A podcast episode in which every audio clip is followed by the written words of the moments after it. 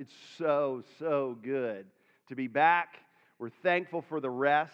Uh, we're so appreciative to the elders for giving us that, for providing us uh, that. And so we're rested. We're excited about this new uh, ministry year. And, uh, but man, it was good to be away, but man, it is good to be back. And I also forgot how hot it is in Florida. So it's good. It's good to be back and uh, good to be with you all. Man, the worship is so, so good. My goodness, it's so good. Um, that's probably the thing that we had to really check our hearts about when we were away. It was like, it's not so good. Uh, some other places. But God was glorified, right? Um, all right, I want you to turn in your Bibles to 1 John chapter 3, verses 16 through 18. And Jacob already said it.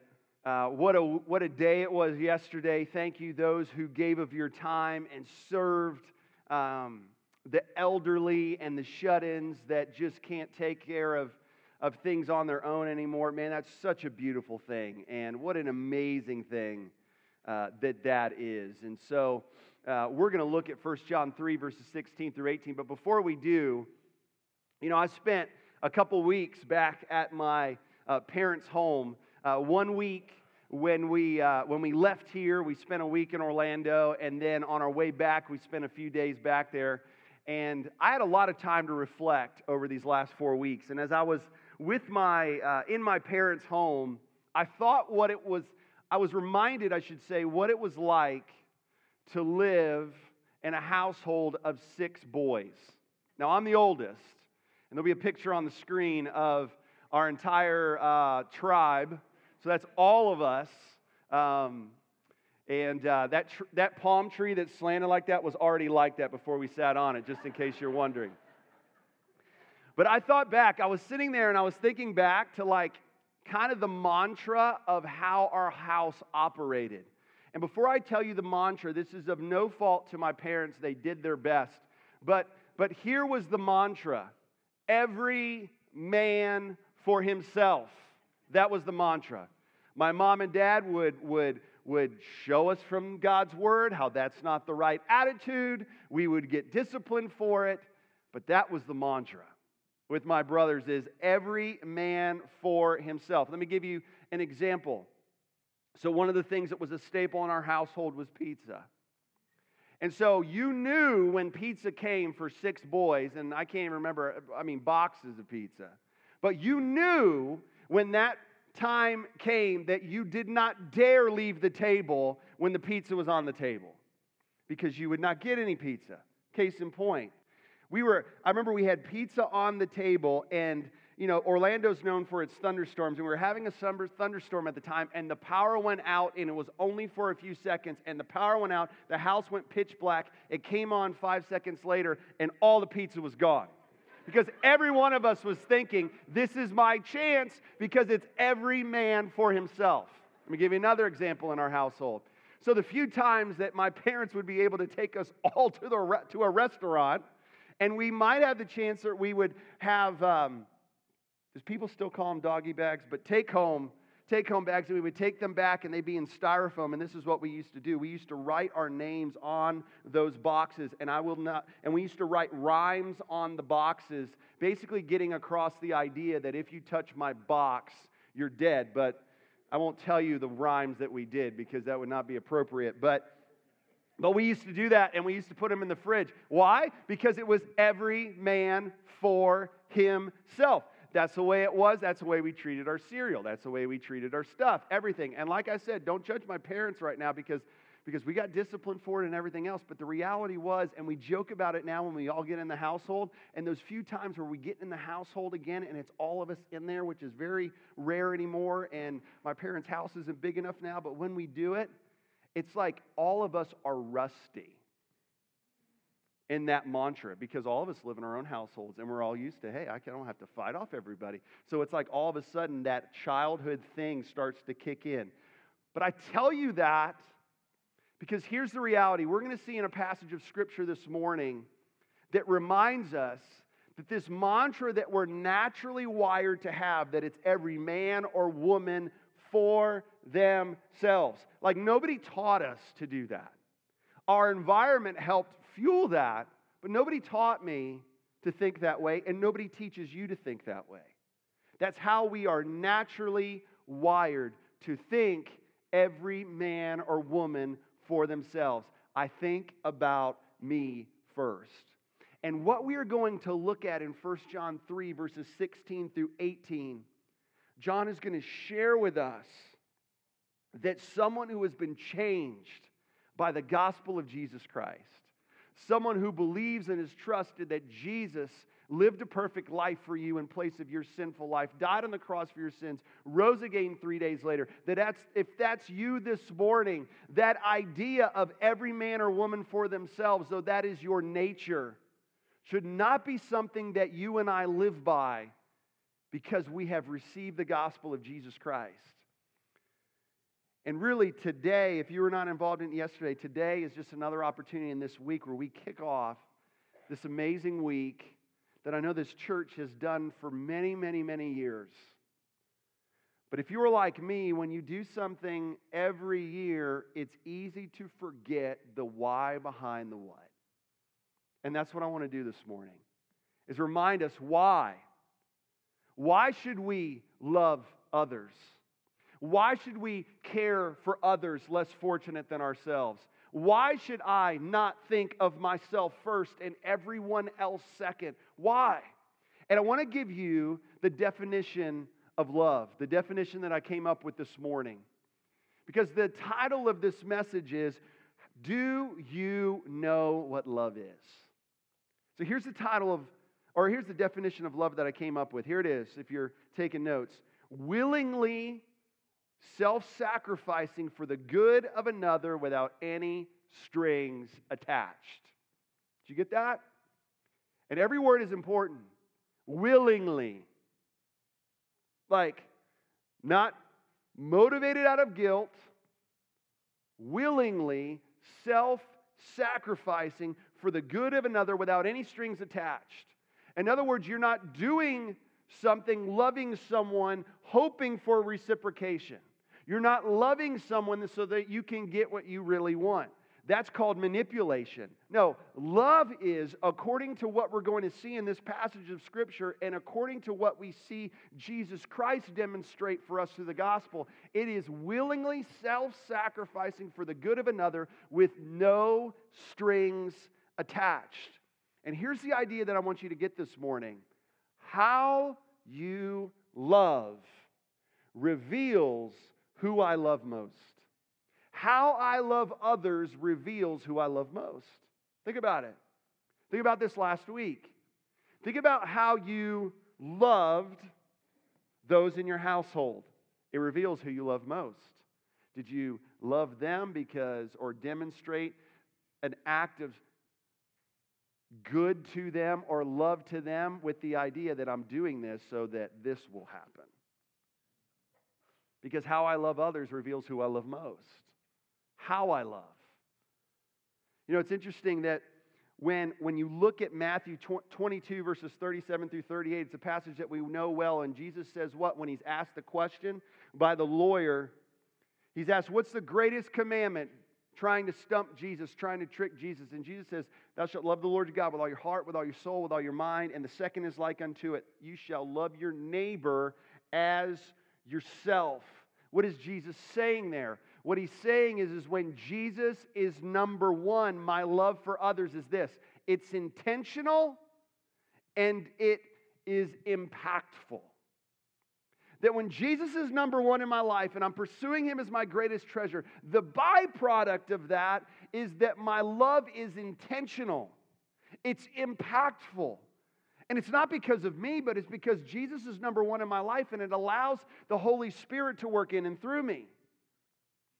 Because how I love others reveals who I love most. Now, think about this. When Jesus is not number one, when Jesus is not at the top of the priority in my heart, here's what my love is it's lazy and it's lacking. When Jesus isn't number one in your life, your love is lazy and it's lacking. Think about it. If I if you answer the question that, man, I've looked at this past week and I'm like, hmm. if I'm to look at that definition of love and look how I loved this past week, I would say, man, I missed the mark. And here's why. Because I can promise you, you can trace it back to, you know what, this past week I did not live my life in such a way that Jesus was number one. And because Jesus wasn't number one, my love was lazy and it was lacking. It wasn't motivated out of the other person, it was motivated selfishly. Think about this nobody writes books with this title How to Love Yourself Selfishly. I encourage you, go to Amazon and look.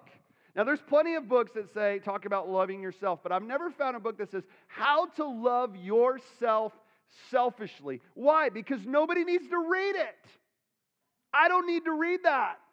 My wife can tell you, I don't need to read that. You don't need to read that. And so, what I want to do as we get into this passage of Scripture and read it is just answer this question this morning simply How do you and I love? So, would you look at it with me? Look at verse 16. John says this By this we know love. By what? That he laid down his life for us and we ought to lay down our lives for the brothers. Now, Jesus or, or, John is writing this passage of Scripture to believers. And he's first talking about how we should love our fellow brother in Christ. But at the same time, I think we can take this passage of Scripture principally and not just apply it to how I love my brother in Christ and those who have accepted Jesus Christ are my brothers and sisters, but I can even apply it to how I love those who may not even have a relationship with Jesus Christ. So, how do I love? According to verse 16, here's the first thing acknowledge Jesus as the standard. If I'm going to love, according to our definition, with this willing, self sacrificing, loving willingly, self sacrificing for the good of another without any strings attached, then listen, that's not possible in and of my own strength. Why? Because I love selfishly. You love selfishly. And that's why John says, hey, you want to know the definition of love? You want to know what love is? By this we know love, that he laid down his life for us. Therefore, we ought also to lay down our lives for our brothers. That the motivation for me to love, according to our definition, is acknowledging that Jesus is the standard. He's the definition of love. We don't have time to look at all the different passages of Scripture, but if you want to know how to love others, who do you look to? You look to how Jesus did it. You want to, guys, you want to know how to love your wife? You look at how Jesus did it. You want to know how to love those that you are in relationship with?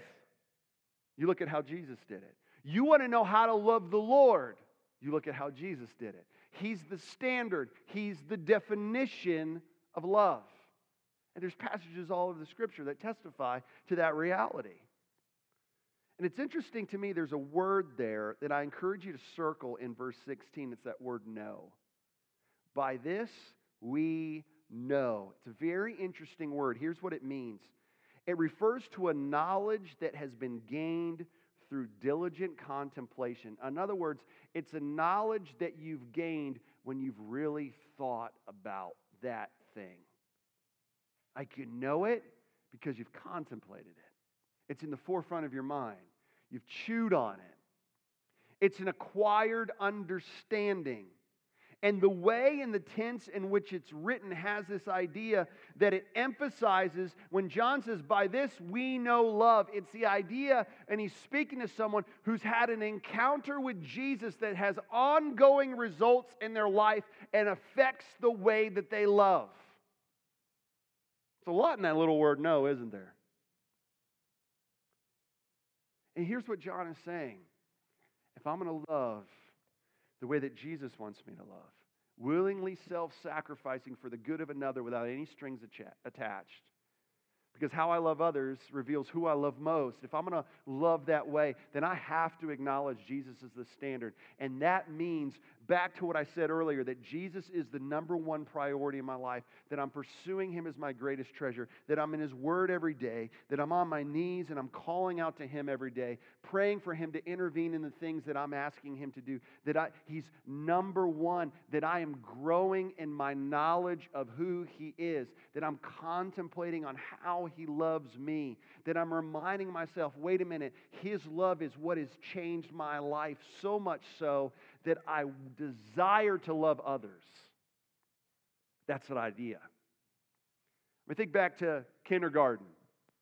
Not for some of you that's longer than others, but think back to kindergarten. And I think back to kindergarten, and I remember there was this girl that I used to sit next to in kindergarten. I don't even remember her name, but I remember her because of this.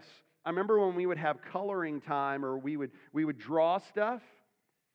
I remember what I would do is I would take the picture and I'd, and I'd ask for another piece of paper, and I would take that other piece of paper because I wanted to get as close to that picture as possible. Because honestly, if you just want to, still getting to know me, right? Because, you know, t- I knew the teacher put all the papers on the wall, and I wanted my picture to be the best. It reveals a lot about me. But so I remember I would take that piece of paper and I would lay it on top of the picture that we're supposed to color. And you know what I would do? What would I, I'd trace it because I wanted to get as close to the picture as possible. And I remember there was this girl. Man, what a bratty little girl. She was this girl, and she's sitting next to me. And you know what I would do? I would be like, I'd be so proud of the picture that I had. And she'd like, you know what she would say? That's no good. You traced it. You know what I would want to say? Well, look at your picture. You should have traced it. Why did I do that? I knew that I was not good enough in my writing to, in my drawing, I should say, to be able to look at that picture and to be able to draw it myself. So I said, well, then it makes sense for me to put the paper over it and trace it so I can get as close to the original as possible. I didn't care that I traced it. Why? Because my picture was going to look better than someone who didn't. And what John is saying is, is here's our example. Here's the standard by which we love. And it's, it's this idea that we ought not to want to try to love in our own way because when we try to love in our own way, it's always going to end up being selfishly motivated because that's our nature. But when Jesus is number one and I'm pursuing him as my greatest treasure, the result is that I'm looking to him for my not only my faith in and of myself, but my practice and how I love others. When I do that, when I desire to know what love is and know who Jesus is, the byproduct is, is that I'm going to love in such a way that it demonstrates how Jesus loved me. We've got to acknowledge Jesus is the standard. Here's the second thing. Look at verse 17. It says, But if anyone has the world's goods and sees his brother in need, yet closes his heart against him, how does God's love abide in him? Here's the second way we love assess how you are loving others. Evaluate it. Ask yourself that question how am I loving others? Not just inside my household, not just inside this church, but how am I loving others outside of this place, outside of my home? Because John like lays down the gauntlet here. He literally says like if you aren't loving selflessly, then you got to check your heart and say, how in the world can I live selfishly when, when Jesus has loved me selflessly. So, in other words, he says, if I'm living my life that way, it's a total contradiction. And it begs me to question how in the world can God's love abide in me if I'm loving others selfishly? And so it's written in such a way that it ought to jog our memory. And John writes it in that way to jog his reader's memory as a wake up call that it doesn't make sense. It's not possible for me to have received Jesus Christ as my Lord and Savior and to consistently and habitually not care for others. Because God's love has changed me. The Holy Spirit lives inside of me. I mean, isn't that what Paul says in Galatians 5:22, the fruit of the spirit and what does he first say? Is what? It's love. And so if we're going to throw down this gauntlet and say, man, we need to assess how I'm loving others. I need to assess how I'm loving others. Like, I need to, to keep a short leash on that and how I'm loving others because it's so important for me as a follower of Jesus Christ. Let me just give you a few questions to ask yourself. Think about it. When you go to the doctor, what do they oftentimes do? Right? They have a checklist, right? Check your weight, check your height, check your blood pressure, take your blood, check your pulse. Why are they doing that? They're checking the vital signs because if you have no blood pressure and you have no pulse, then we're deep weeds, right?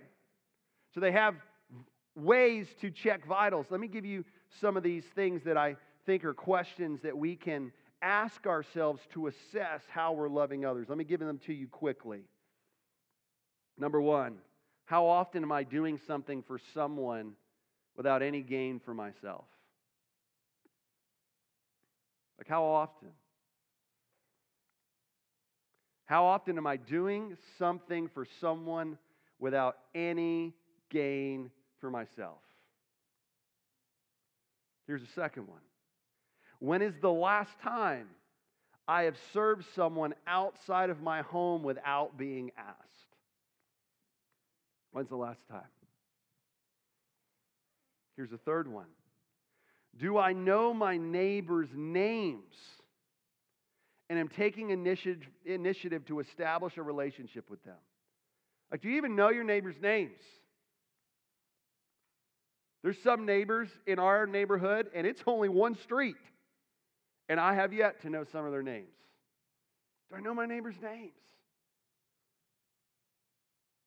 Like, now I will say this I've been impressed with the friendliness of North Carolina over Naples, Florida. Because we actually had people come to our door first, where usually it's the opposite. But the reality is, is I wonder how many of us do we know our neighbors' names? Understanding, wait a minute, I'm not in that neighborhood by mistake. Like God has sovereignly placed me there to show the love of, D, of Jesus, not just with my mouth, but also with my action. Do I know my neighbor's names? And am I even trying to build a relationship with them? Here's the last question. We could have many. I thought these were questions that I think could help us evaluate our hearts. Here's the last one Am I making excuses for why I cannot show love to others? Because I bet there's some of us out in this crowd, and I'm gone through those questions, and you're you're evaluating the, yourself in those questions, and what you know what you're already doing, starting to make excuses. That's why I wrote that last question, because that's my heart. Am I making excuses for why I cannot show love to others? Because John gives us this reminder that ought to wake all of us up out of maybe our slumber and and the beautiful opportunities that we may just pass by all the time when he says, If anyone has the world's goods and sees his brother in need, yet closes his heart against him, how does God's love abide in him? It doesn't make sense, is what John was saying. When we have received so much from Jesus, how would we not want to show that love to others that are in need? Here's the last thing I just acknowledge Jesus the standard. Assess how you're loving others. But here's the third thing, and I from I see from this passage of Scripture and answering that question, how do you and I love? How you and I willingly self sacrifice for the good of another without any strings attached. Here's the third thing. It's found in verse 18. Apply what you know and have received. Apply it. Look at what it says in verse 18. Little children. That's not a put down, that's actually a term of endearment. Little children, let us not, circle that word, not love in word or talk, but in deed and in truth. What John is saying is listen, apply and do what you've received. Apply it. It does no good for you just to know it. Do something with it. Love is so much more an action than a feeling. It's so much more of an action than a feeling. And think about Jesus in his ministry. I mean, Hebrews talks about that we have a high priest who's able to sympathize with our weaknesses. Jesus gave us the example. Hebrews 12, 2, looking to Jesus, the author and finisher of our faith. Remember, acknowledging Jesus as the standard. That's what we see in verse 16. Jesus gave us the perfect example of what it looks like to love because what did Jesus do? He just didn't go to the spiritual need, though the spiritual need was definitely the most important need. But what would Jesus countlessly do? He would meet the physical need, he would meet the emotional need. And in either meeting the physical need or the emotional need, he would do that so that he could meet the ultimate need, the spiritual need. Think about the woman at the well at John chapter 4. She had an emotional need. And Jesus met that emotional need to let her know listen, I accept you, not your sin, but you as a person. Remember, she was a Samaritan, he was a Jew. That was totally taboo. But Jesus met her emotional need so that she would be open to the spiritual need. Think about Zacchaeus. Remember that story of Zacchaeus in Luke 19? This little, little guy who was ripping everybody off, his fellow brother off. He was a tax collector. It's like the worst of the worst job for a Jew. And what did Jesus say? Zacchaeus, I want to go to your house today. What was he doing with Zacchaeus? He was meeting his emotional need. He didn't have a physical need, but he met his emotional need. And because of that, Zacchaeus was changed because he was able to realize that Jesus was the answer to his greatest need. Think about blind Bartimaeus in Mark 10. He's blind. He had a physical need. Jesus heals that physical need and changes his spirit, changes him spiritually forever. Think about the centurion and his servant. And that centurion that comes to Jesus and his servant is dying, and his servant actually dies, and Jesus raises him back to life in Luke 7. I say all that to say this that Jesus gave the example of what it means to love not only in word and deed, word and talk, but actually in deed and in truth. John 13, 35 says this By this all people will know that you are my disciples if you have love for one another. We've all heard this phrase, right? Finish this phrase for me. You ready for this? Here it is. People don't know, people don't want to know what you know until they know how much you what? Yeah, care. Care. Listen to me. Going to give the greatest, the greatest answer to man's greatest need. We're getting the greatest answer to man's greatest need, and it's not meant to be kept to ourselves. I mean, you think about it. Somebody loved you enough to share with you what Jesus has done for you. Someone loved you enough. Somebody that could have been your parents, some of that grandparents, some of that coworkers, some of that maybe someone in a ministry somewhere, but someone loved you enough to tell you about how Jesus has met your greatest need. And listen, think about this. It probably, you probably received that message because they first demonstrated a love that you haven't experienced before. And we go into this crash the dash week, and we have so many, we'll have so many opportunities to show, to demonstrate through deed and through truth that my motivation for doing these things, these projects, whatever it is, is not so that I can go home and feel better about myself. That's not the type of love that we talked about. It's not so that I can ease my conscience on the guilt that I feel because I'm like, man, I have loved selfishly. No, no, that's not the motivation. If that's the motivation, then that, that's about you. But the motivation, according to this passage of Scripture that we've looked at this morning, the motivation for me to love others is because of what, how Jesus has loved me. That's my motivation. I mean, think about it. If you were on the side of a boat and you have this life preserver and you see someone drowning, this life preserver is only as good as the way in which it is used. See, if someone's drowning and I got this life preserver and I just got it around my neck or whatever it is and I'm walking around the boat, this life preserver does no one any good. Why? Because I actually have to use this, which has the ability to save someone who is drowning, but I have to use it in order for it to be useful. And we've been given the greatest message in all the world, the only message that can meet every man and every woman and every child's spiritual need. The only message. Jesus says in John 14, 6, I am the way, the truth, the life. No one comes to the Father except through me.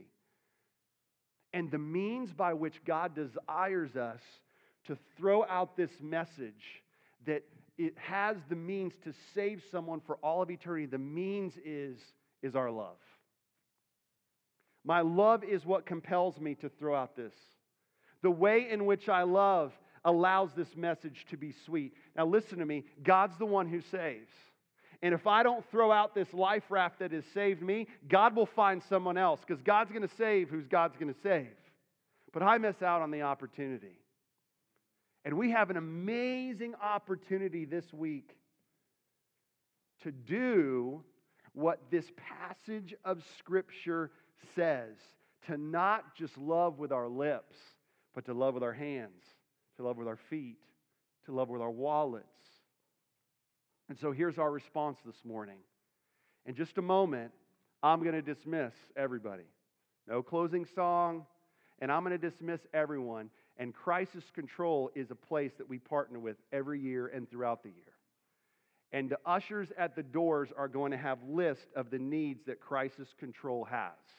And here's what we're going to do we're going to dismiss, we're going to leave this place, we're going to grab those lists, and Lowe's grocery store just down the road on Robin Hood Road is ready for us. We got a truck there, the grocery store is ready for us, the workers are ready for us, and we're going to leave this place and we're going to take those lists and we're going to buy those items on that list, and we are going to love in deed and in truth. You got that? And the church isn't paying for this. This is you saying, I'm going to love selflessly. I'm going to take my means. That means I may not eat out this week.